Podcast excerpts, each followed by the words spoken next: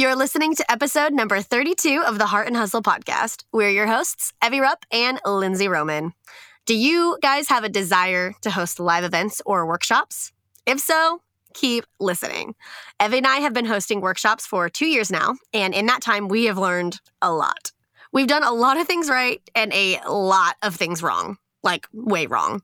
Like, mess up, wow, can't believe we did that wrong. In this episode, we just shoot it to you straight and get real. We're not perfect, and we've learned a lot in the past few years of hosting live events. There's so much that goes into planning an in-person event that most people don't think about. So if you're curious to hear us blab about our mistakes, trust me, some of these mistakes we open up about are really juicy, and our wins, obviously, or are wanting to learn how to execute an incredible live event in the future, then this episode was tailor-made for you. Let's get to the juice, guys.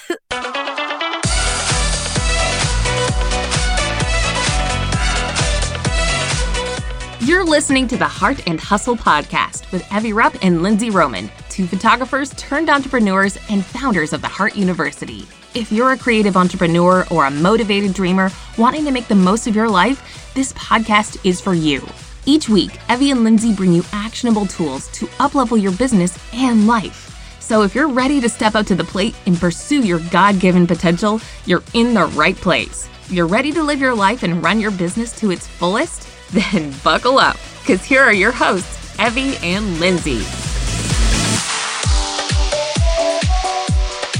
Hey guys, Lindsey and Evie here. We are really excited about this episode. This is a topic that I don't think we've ever created any content on before. Yeah. Like, we've never done any captions on social media about it. We've never done any blog posts about it. Um, I don't even think we've like talked about it in any live videos. Um, and it obviously does have to deal with like a more niche audience, like the people that are going into education and creating live events. But we wanted to hop on today and talk all about what we did right and what we did wrong with hosting live events. Um, for those of you that don't know, about three years ago, we had the idea to create photography workshops, and the Heart University actually started as the Heart Workshop, which is where it originated, and then it grew and expanded and blew up, and we're so grateful. Um, but in hosting photography workshops, I think we've hosted, what, six now, right? I think so, yeah. Um, we've learned a lot.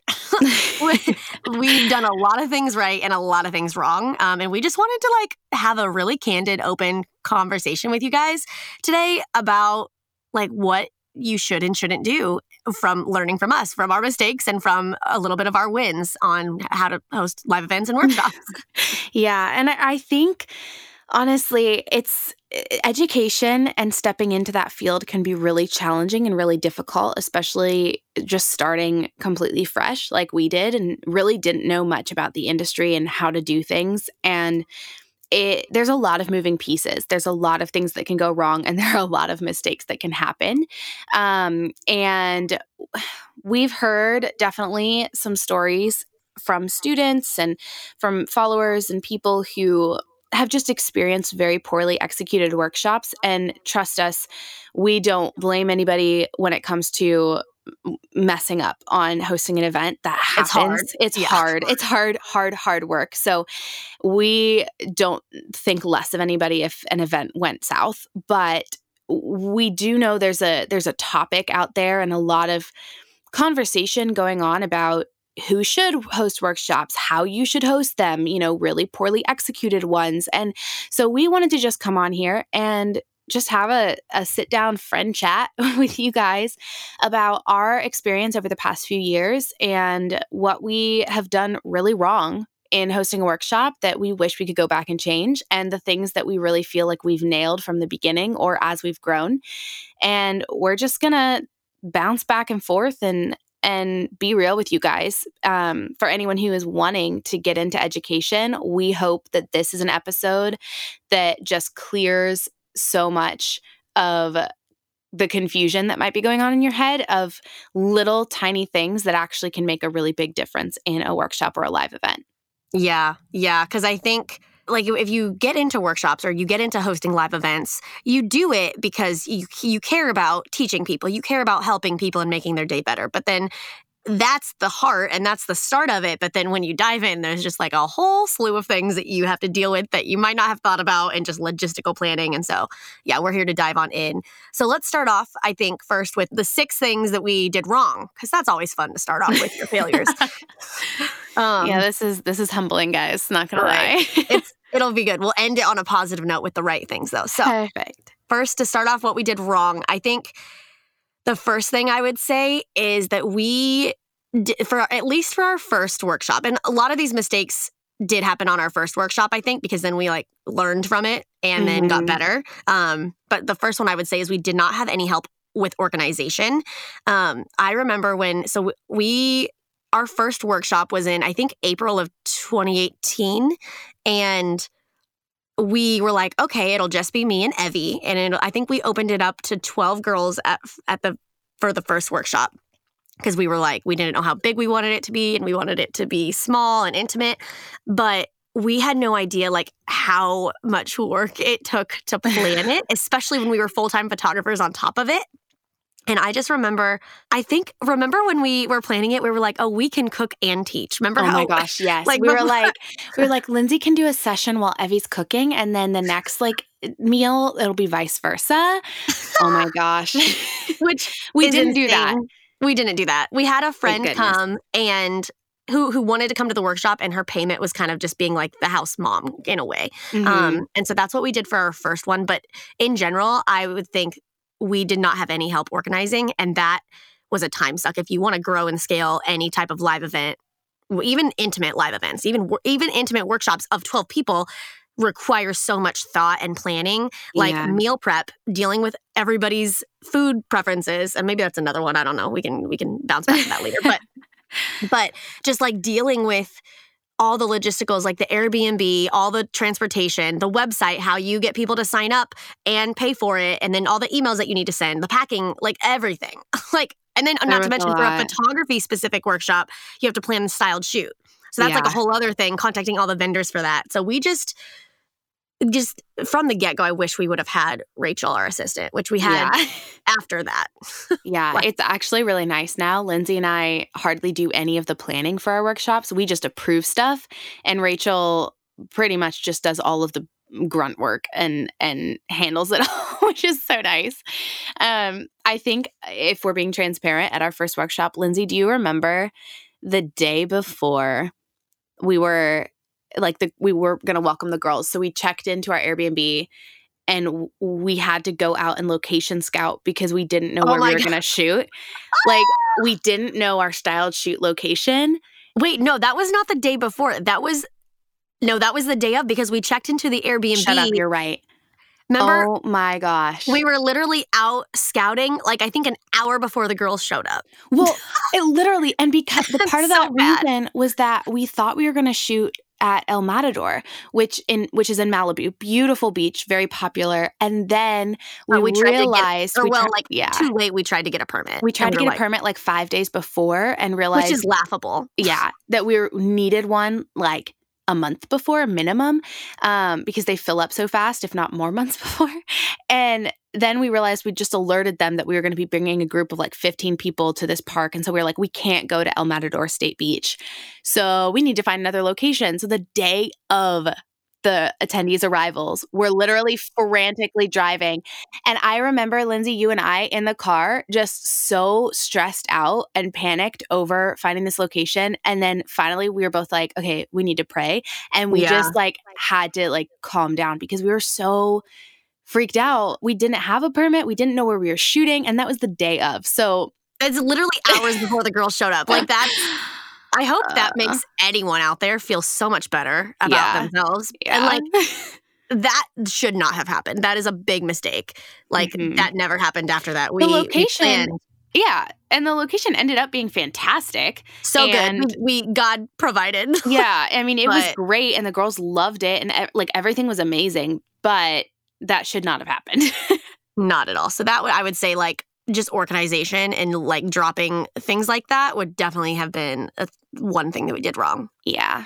I would say the second thing that we really did wrong was that we weren't thinking about visuals or PowerPoints during our presentations on that first workshop. And we may not necessarily be visual learners, like type A learners who want to see like a list, but I think that was a weakness of ours that we didn't recognize that a lot of other people really learn really well from that. So it's seeing, helpful to have a visual like PowerPoint or Keynote while somebody's talking, right? Yeah, yeah, exactly. And we didn't think about that. I don't think we didn't create any PowerPoints, right? It wasn't just that. No, we, got, we literally sat on stools for our yeah. first workshop. There's photos out there. You can see these. That's true. But there's we sat on stools with our computer in our hand. I mean, and the girls learned so much. Like they got a lot out of it. So yeah, I'm not they saying, loved like, it. I'm not saying it was bad, especially for our first one, but if I could go back again, I would redo that. Yeah. And there were, I think there were several situations and times where like there was no audiovisual setup for Keynotes or PowerPoints at the Airbnb because we were going to try to plug in our laptops to show examples of photos during one of our talks. And I remember oh, wow. that we couldn't because there was no screen, no setup. We didn't even think of like a projector or a T V. Well, for that first workshop, we booked that Airbnb before even looking into that. And so then after that, yeah. once we learned that mistake, every t- other time that we hosted a workshop and found the location before selling the tickets, we make sure before booking the place that it has either an H D M I cord or a projector or a T V or something that we have capabilities to do that. And then for our second workshop, we made Keynotes because we learned from that mistake. Yeah. Yeah. So, I mean, I think that was just, we ended up passing a laptop around during, like, to try to show those example photos that we were going for. And it, it worked out, but I definitely wish we had done that differently on the first workshop. Well, and then even in that same point, we still kind of made that same mistake again, not the same way, but I would, for our, well, this was our for our fourth workshop. So this was in Utah.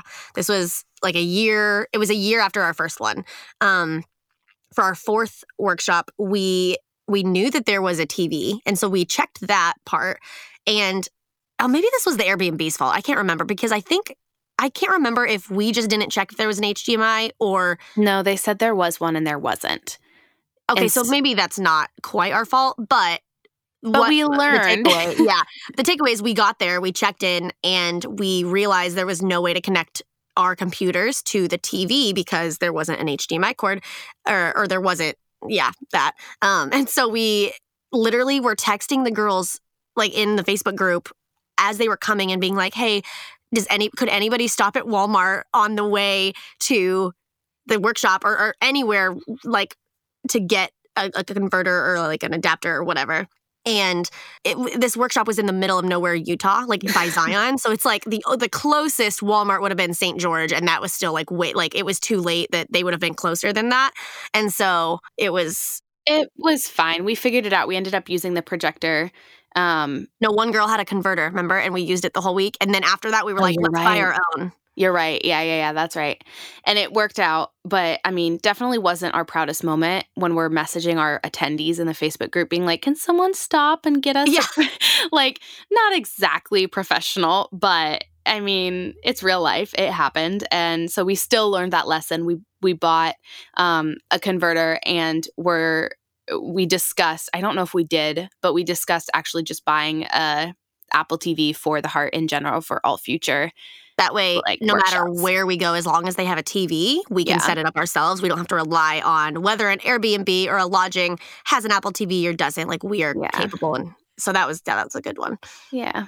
I would say the other one that we didn't do and is just a, a pretty good, like, thing that you need in place for l- any live event is we didn't have any liability waivers or insurance for any of the workshops um, when we first started. For our education say. brand specifically. Right, right, right, right. Exactly.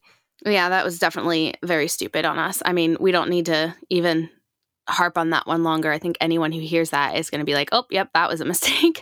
But right. we didn't we didn't think of it. We, in our heads, we were like, oh, you know, I think it's kind of like when you're first starting into photography, you don't really think a contract is necessary. And we yeah, kind of... Until, you know, until something happens. Right. Like, and I think that was kind of our similar mindset of like, oh, we don't need a liability waiver. We trust our girls. Nothing's going to happen. We're not like skydiving at our workshops. Although that's a great idea. Anyways. Um, it's not a great idea when you have thirty people.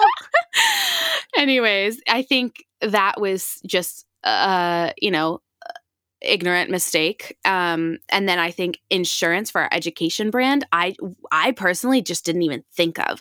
I, you, in my head, I'm like, I have insurance. I have liability insurance. I'm like fully covered. My whole business is fully covered. Right. And Lindsay is fully covered. I just, I never fully thought of it until I had a conversation with our legal team at one point, and they were like, so you have business insurance for the heart, right? And I'm like, haha, what? Like, well, because every time we got a permit for the heart, for the, like, whatever style shoot we would be doing in the location, they would always almost usually require insurance. But I know that Rachel would just use one of ours because right. it, it usually didn't have to be necessarily the hearts as long as we were covered in general. Yeah. Um, but I would just, as a learn from our mistake, if you are hosting live events, get contracts, get liability waivers, and...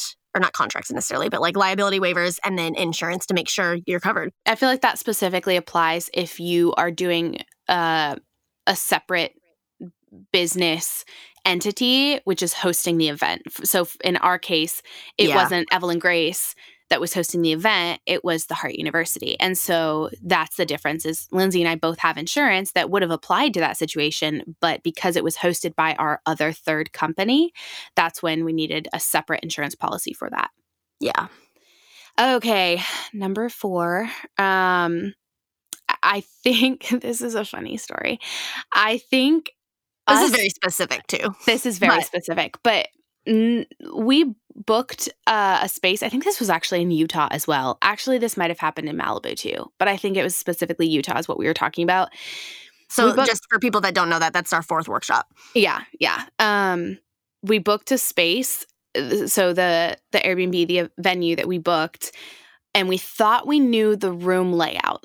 So we had planned it out because we saw like a description of all of the rooms and everything. Well, and we, we were like, we booked it on Airbnb, and they usually break down like the bed count yeah. and like what bed is in each room, kind yeah. of.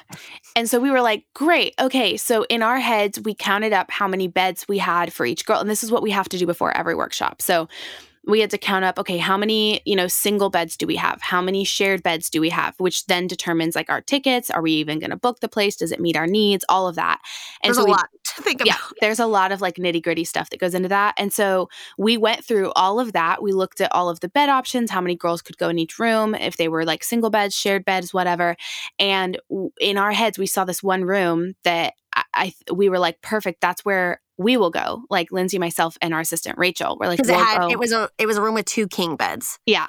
And we were like, perfect. We will go into that room. Um, and, you know, Lindsay and I will share a bed. Rachel will have a bed. It's all great. Like, well, because usually we take the master of like whatever house. Because usually bed-wise that works out. Yeah, yeah, yeah. Yeah. And so that's what we planned. And then we get to the Airbnb, to the lodge, and we go to look in that room, and we realize as we opened it up, yes, there was a big room with two king beds, but then a door literally inside of that room. So inside, attached to that room, was a, like almost a like bunk a, like bed. A glorified closet. Yeah. Like.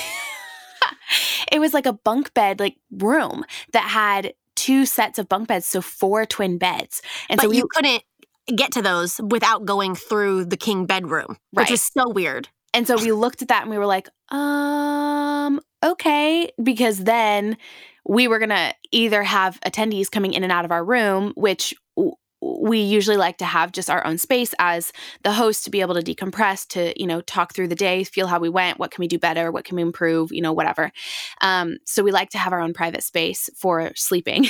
And we were like, shoot, we can't block off these four beds. And so then we had to frantically scramble around and rearrange where like our mental map of where everyone was going to sleep. Was it going to work? We ended up having to blow up an air mattress and put it in one of the other rooms. And then I slept on an air mattress all week, which was totally fine.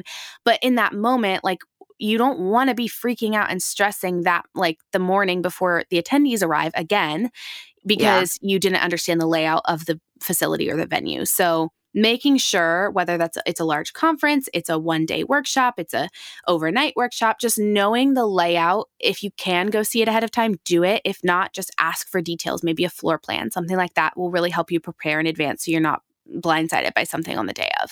Yeah. Like the only thing I could think of that we would have done differently is it, before maybe officially booking that lodge, like messaging them and being like, hey, could you give us a complete breakdown of like the layout and how the rooms are organized. Just, but that's also something that's like a freak. Like, who puts a room of bunk beds in a master bed? Like, I'm so, what? That's not even.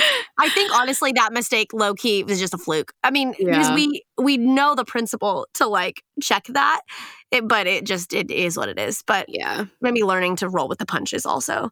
Um, yeah. So, I would say the fifth thing that we learned, especially from the first one.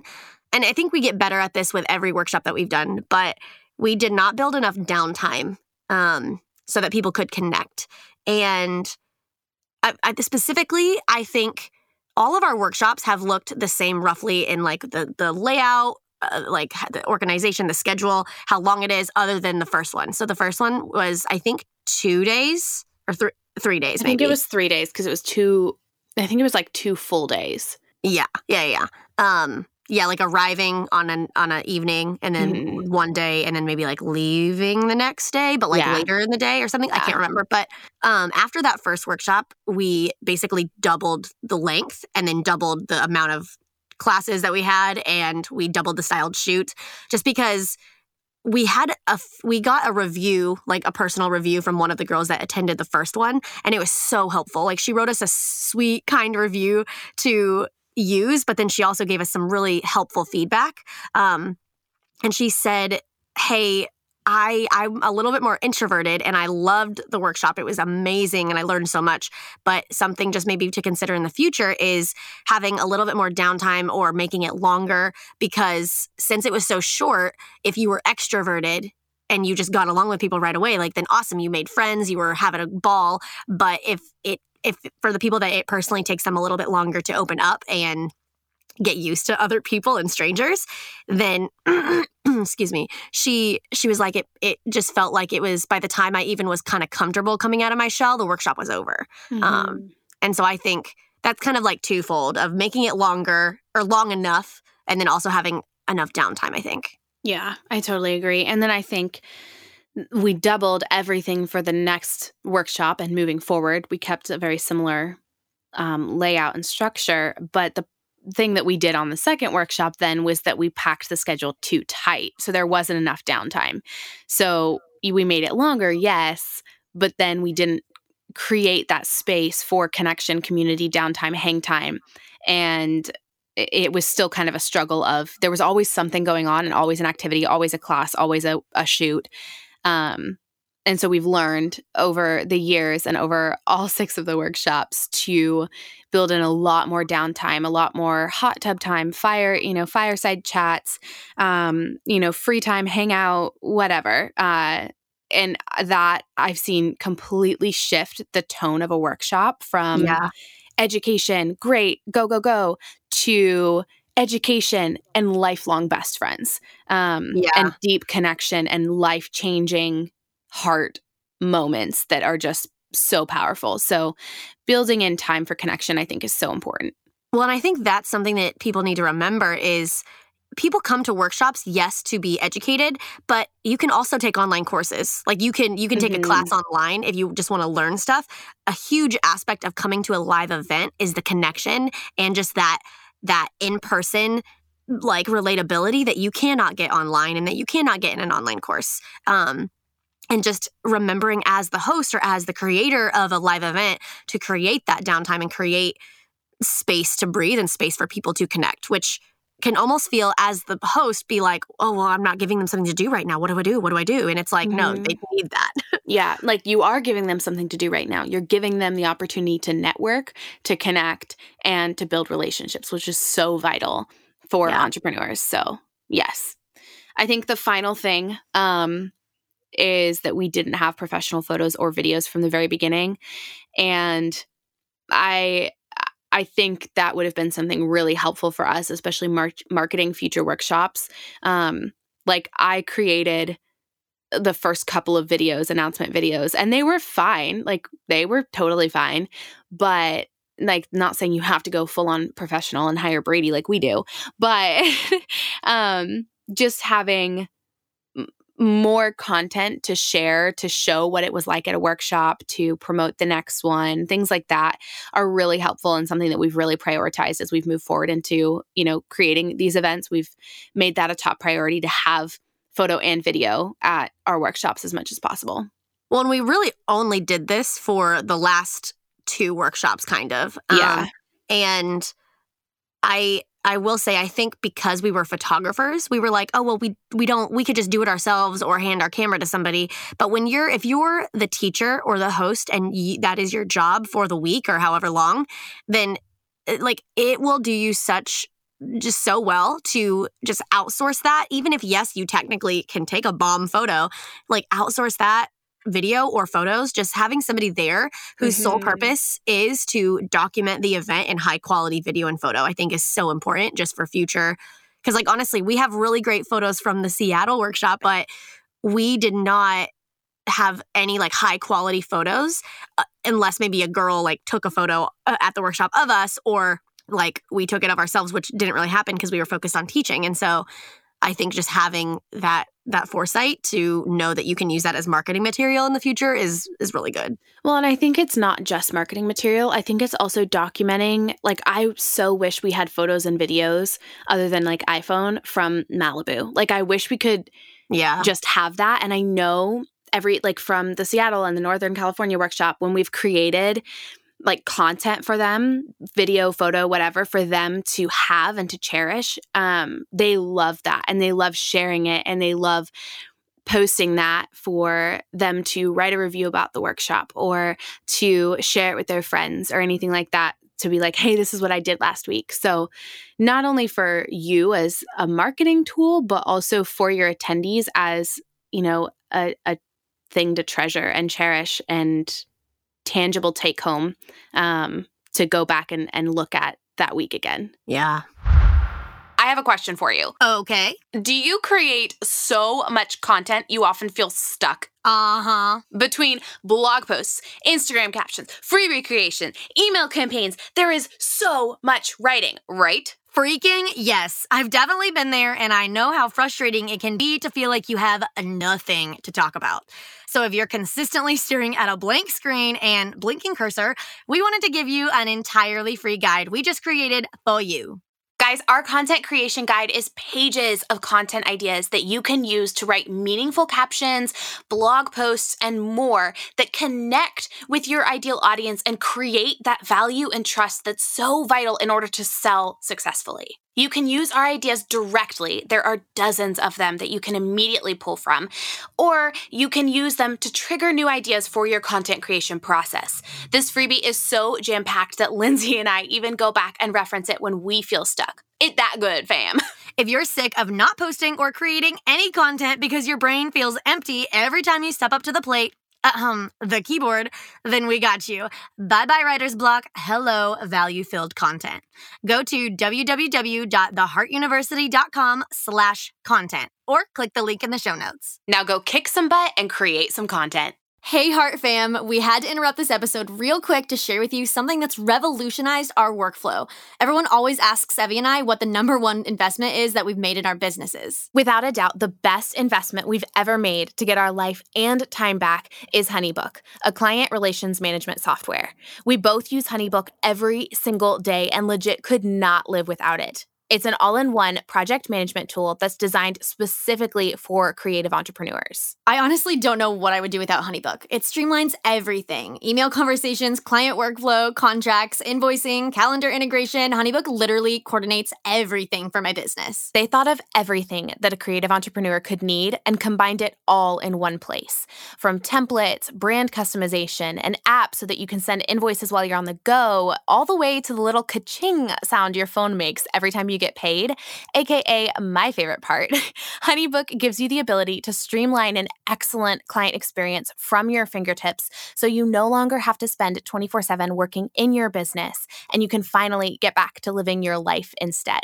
Guys, we know you're going to love HoneyBook just as much as we do. In addition to a free seven-day trial, we have an exclusive offer just for our podcast listeners.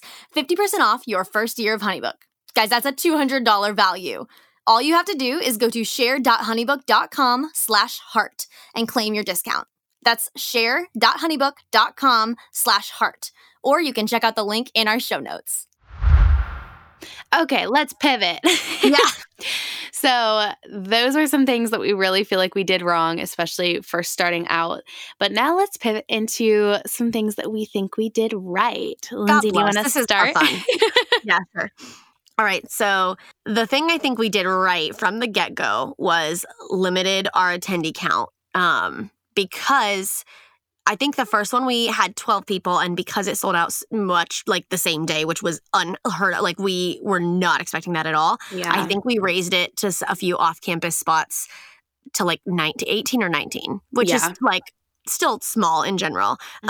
Um, so that was our first one. And then every workshop after that first one, we've capped it at twenty-five. But in general, we've always never, ever, ever gone over like twenty-nine or thirty. Um, yeah. And most of our workshops have always been twenty-five girls. And we do that strategically, even though our, even though our wait list was insane in every single workshop that we put out, we would sell out in like two hours almost or less. It, we really wanted to prioritize having that intimate connection and having people be able to like talk to each other one-on-one, talk to us one-on-one. And like, even after Malibu, the first workshop, I feel like our second workshop, we probably could have opened up to like sixty spots. It was in Hawaii. Mm-hmm. We we did two weeks back to back because we had such a huge demand. We could have just like meshed that into one workshop, found a different location and been like, okay, let's do sixty people. But we, I think that's something that we really did right is, is having, because a workshop, I think when you have too many people, one, for a photography workshop, the styled shoots get insane if you have too many people. It's hell. Um, yeah. Yeah. I think, you know, the styled shoots get insane, but then also connection becomes way more difficult and challenging, and it be- can become way more overwhelming.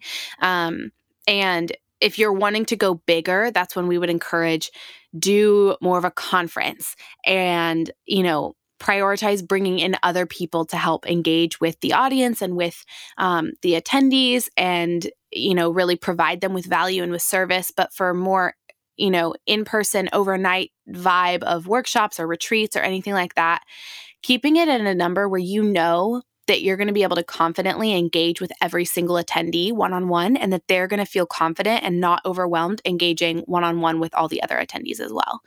Um, so I think that's something we did well. And then the other thing that I think we did really well from the beginning is that we really, really prioritized making every single person feel welcome. So yeah. whether that was from the beginning, we would memorize the attendees' names before they arrived and before they showed up. So we have like flashcards basically of attendees, their photos and their names.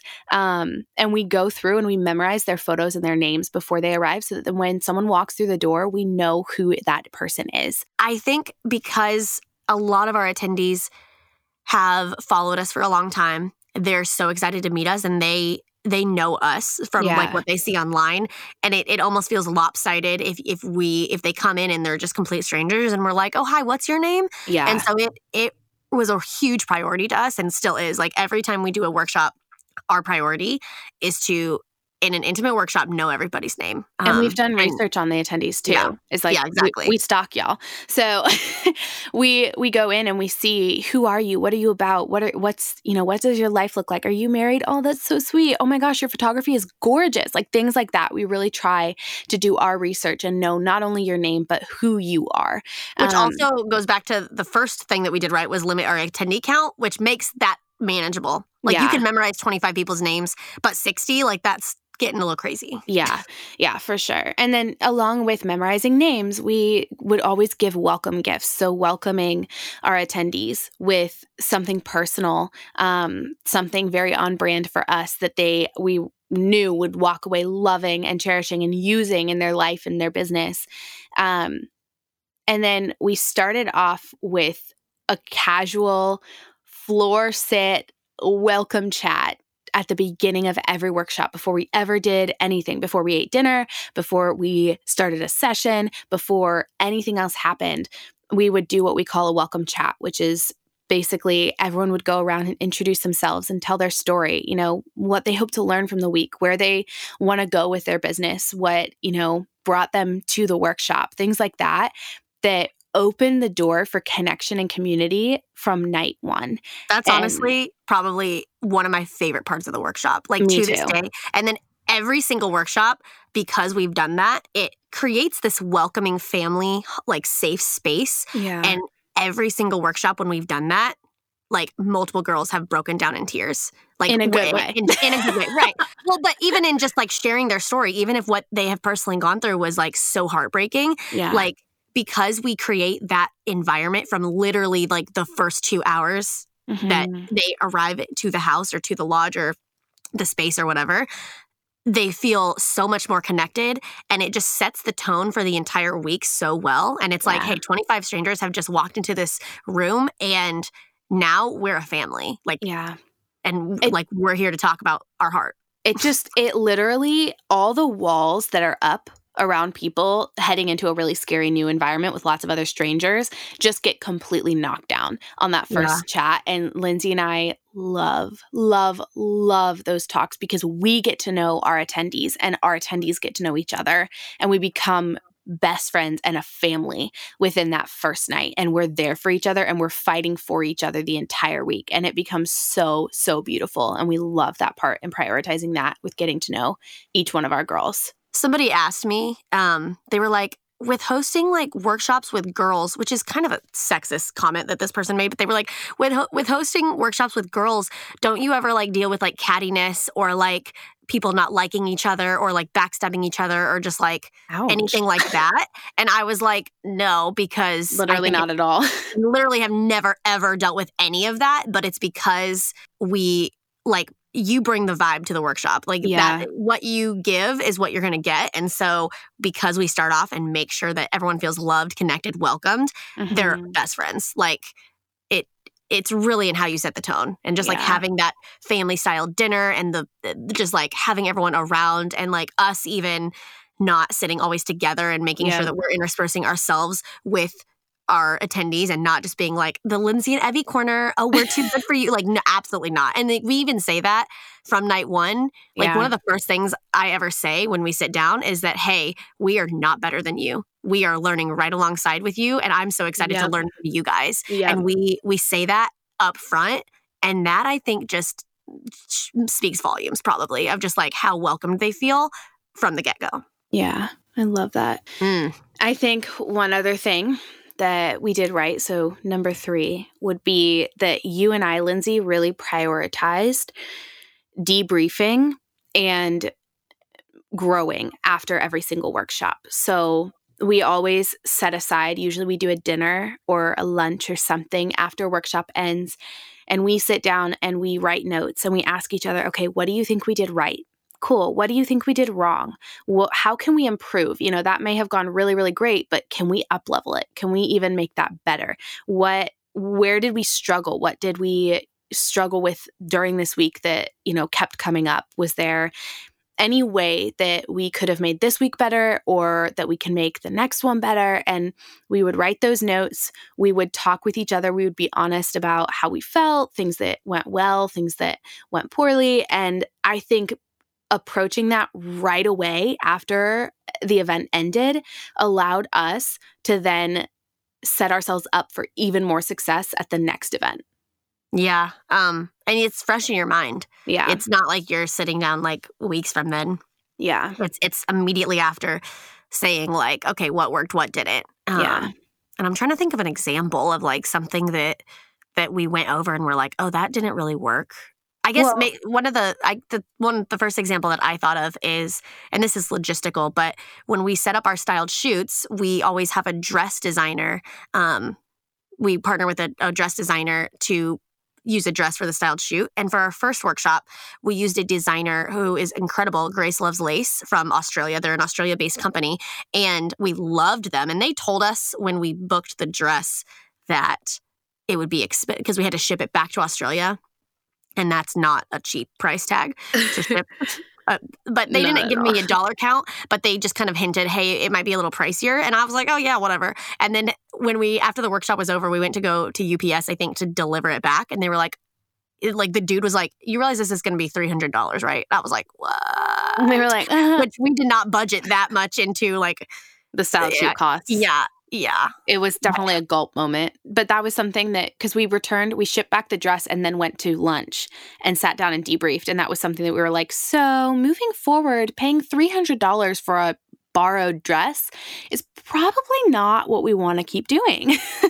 Yeah. So debriefing, I think, and just prioritizing growth after every event and figuring out how you can make it better. Even if you think it went so well and you feel like nothing went wrong, being like, okay, there's got to be something that we can try next time or do next time to make it even better. I think that really helps, and something that we did from the very beginning. Yeah, well, and even looking at the things that went right and then being like, okay, they really liked this. How can, for the next workshop, we make it even better? Yeah. And honestly, that's why we kept raising the price. I mean, for a myriad of reasons. We, every workshop that we did, even from the beginning, we started it really, really cheap with our first workshop, and we raised the price each time, mainly because we got better, we offered mm-hmm. more, and the experience got so much better each time. Yeah. Um, the next one...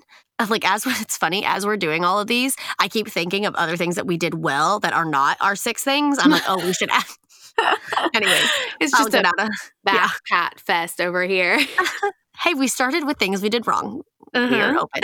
um, okay, so the fourth thing is we marketed it freaking dang well. Like, every single workshop. Like, I mean, I know that that's kind of our niche. That's what we're good at. That's why people are coming to this workshop in the first place is, or just why people want to learn from us in the first place is because, like, I will just say it, like, we're damn good marketers. Um, and every single workshop that we have sold has the first, the first one, which, okay, the first one sold out in I, like seven hours, I think, mm-hmm. um, which for the first thing, like, people woke up that day. They had no idea that we, what we were doing. We announced that we were hosting a workshop and sold the tickets, and then people bought it. We're like, what? Well, and we um, had like less than, I think, less than four or five thousand followers combined. Like, yeah, we did not have, yeah, no, nothing. Um, and so, and then everyone after that has been two hours or less. And then I think Utah was fifteen minutes, which yep. blows my mind. That was our fourth workshop. Which that blows my mind. Yeah. But I think let's chat about, like, why that was the case, like why we kept selling out and why we keep selling out so fast. Yeah. What are your thoughts on that? Well, I feel like I feel like we set the expectations really well from the beginning. So we were like, this is what you're going to get. This is what we're going to focus on. This is how we're going to have this event impact you. Um, we did our best to show people the experience from the very beginning and basically just set the tone for what the vibe was going to be like, what they were going to learn, how it was going to impact them, how they were going to grow. Um And they just knew what they were signing up for from the beginning, even though, of course, with any sort of workshop, there's going to be a lot of unknowns. But yeah, I don't know. I feel like that's just something that we just told them what they were going to get, so people knew what they were headed into. Yeah. And I think this is like a marketing principle. This isn't, that doesn't really have anything to do with workshops specifically or even live events specifically. This is just a general marketing principle, but just understanding the pain point of your ideal audience and answering that and solving yeah, that. Yeah, yeah, yeah. And pairing that with really good visuals and really energetic, fun times. Like, make it something that looks fun that people will w- be so sad to miss out on, and create a welcoming community. I guess that kind of goes in with a lot of workshops um, have a application process, mm-hmm. um, which from the beginning we knew we did not ever want to do, because I think I, I understand the reasoning for it, for application processes. Um, I totally understand it, especially as you grow. Like, you, if you want a certain, like, you want to make sure that they're at a certain level because that's going to be most beneficial. Like, I totally get why people do that, and it makes so much sense. But I, w- I would say for us specifically, if we would have done that, I think there have been a lot of people who came to all of our workshops that would not have came, because we yeah. wouldn't have necessarily picked, because maybe they weren't like, I'm, there was some people that literally had just got a camera. I think mm-hmm. to our Seattle workshop, Ashley didn't even have an Instagram. Um, and everyone was like encouraging her and like being like, yes, you can do it. Yeah. Um, 'cause she was in like finance or something like that. But um, I think not having an application process, I feel like that's a different point that I just like turned marketing into, but obviously I'm here. Um, but like making people, that still applies under marketing, making people feel welcomed. And by not having an application process, that kind of then in and of itself created like, oh, I want to go, I want to go, I want to go. And that's what I think sold us out so fast. Yeah. I think next up, I would say something we did well from the beginning would be our food. Um, we were very intentional to craft food menus ahead of time to know what was being served throughout the week. And so then we could intentionally plan very delicious, but also relatively inexpensive meals and food options. And we took polls of food allergies. So we were aware of food allergies that were coming in during the week so we could cater to them as much as possible. And then, which is, I will say, very hard. What you just, as a host, if you're if you're providing food for people, for our first workshop, we had gluten-free, we had a nut allergy, we had vegans. If you combine all three of those, that is not a very uh, big menu that you can eat from. Like, yeah. And neither of us are vegan. We're not gluten-free. Like, so we're just like the normal, like, cheese, meat eaters. And we don't have many allergies, like, at all. And so just thinking in the mindset of, like, what can I eat if I couldn't eat everything? Like, yeah. Yeah. And we, we brought in a chef from the very beginning. The first one was um, a friend, and the the rest of them have been Rachel, our assistant, who is the sweetest little Southern belle you will ever meet. And she is just the most incredible hostess and chef. And like, she's just so great. So she cooks for all of our workshops. And that took so much weight and responsibility off of Lindsay and I. She would plan the menus. She would do the shopping with us, but like she was in charge of that. Like we weren't taking up brain real estate for... Well, and I will, to, to b- b- piggyback off of that, other than our first workshop, the Malibu one, every other workshop has had the same exact menu because yeah. Rachel like created a system of what she loved. But for the most part, we always had a menu. We'd always go to Costco, and we, because it was the same menu each time, mm-hmm. we knew exactly what we needed, and Rachel like systemized it to yep. be efficient to all allergies or all like gluten-free sensitivities or anything like that. Yeah. And then throughout the day, on top of the food menus, we would just offer some snacks and things for the girls to have. And that just would create during like little breaks opportunities for people to sit around and like snack on some pretzels and hummus or something like that. And yeah, I think we handled food pretty well from the beginning. I think with food real fast is alcohol. So what our policy was to never provide it ourselves, but to welcome, like if anybody wants to bring it, they are welcome to bring it. Um, and we just do that because just for liability reasons. And then honestly, I think Evie wasn't even twenty-one for like first workshop. It's true. Great. And then I was pregnant for half of them after that. And so I was just annoyed. Oh man. Yeah. So yeah, I think we did well on food. And then number six, I think, is the antithesis of the things we did wrong. Yeah, we just got help, guys. I mean, we we told you, we brought in our assistant. She she plans like just about everything for our style shoots, our catering. She cooks, the vendor communication, the booking of, you know, the spaces, getting the permits, everything. And then we would hire and bring in photo and video people as well to kind of help with all of the stuff that goes on behind the scenes that we didn't need to be taking time and energy focusing on, that wasn't going to actually be connecting with our girls and our, our students. Yeah. It was admin like tasks that needed to get done to help the workshop run smoothly, but also we didn't need to be the people doing those. So bringing yeah. in help, huge game changer. Mm. Okay, real fast, because I thought of some new things that I think would just be helpful to people. I'm going to speed round some three things that I that I thought of that we did really well. So speed round and go. Okay, so the so the first thing is make sure you're making a profit. I would I would say like we every single time. Obviously, the first workshop that we did, it wasn't a huge profit, but we have strategically chose like Airbnbs or places that wouldn't be too expensive, or we've priced it so that we're always coming out positive. Yeah. Um, and I know oh, a lot of workshops struggle with that. So just making sure that you are pricing it accordingly and that you're just coming out, like make it worth your while. Is it, I would, yeah. So that's something we've always done, I think, right? The next thing is, this is specific, obviously, to us, but I think it it really makes a difference, is that we pray over every single girl before they walk in the door, and we pray over the house. Like that, I think makes such a huge difference in our hearts. And obviously, I know not everyone is Christian or not everyone believes the same, but I think just personally, if I'm, if I'm talking about things that we did right, it would be that, like, yeah, honestly. Um, sure. And then the last thing I think for photography workshops specifically is just a tip for styled shoots.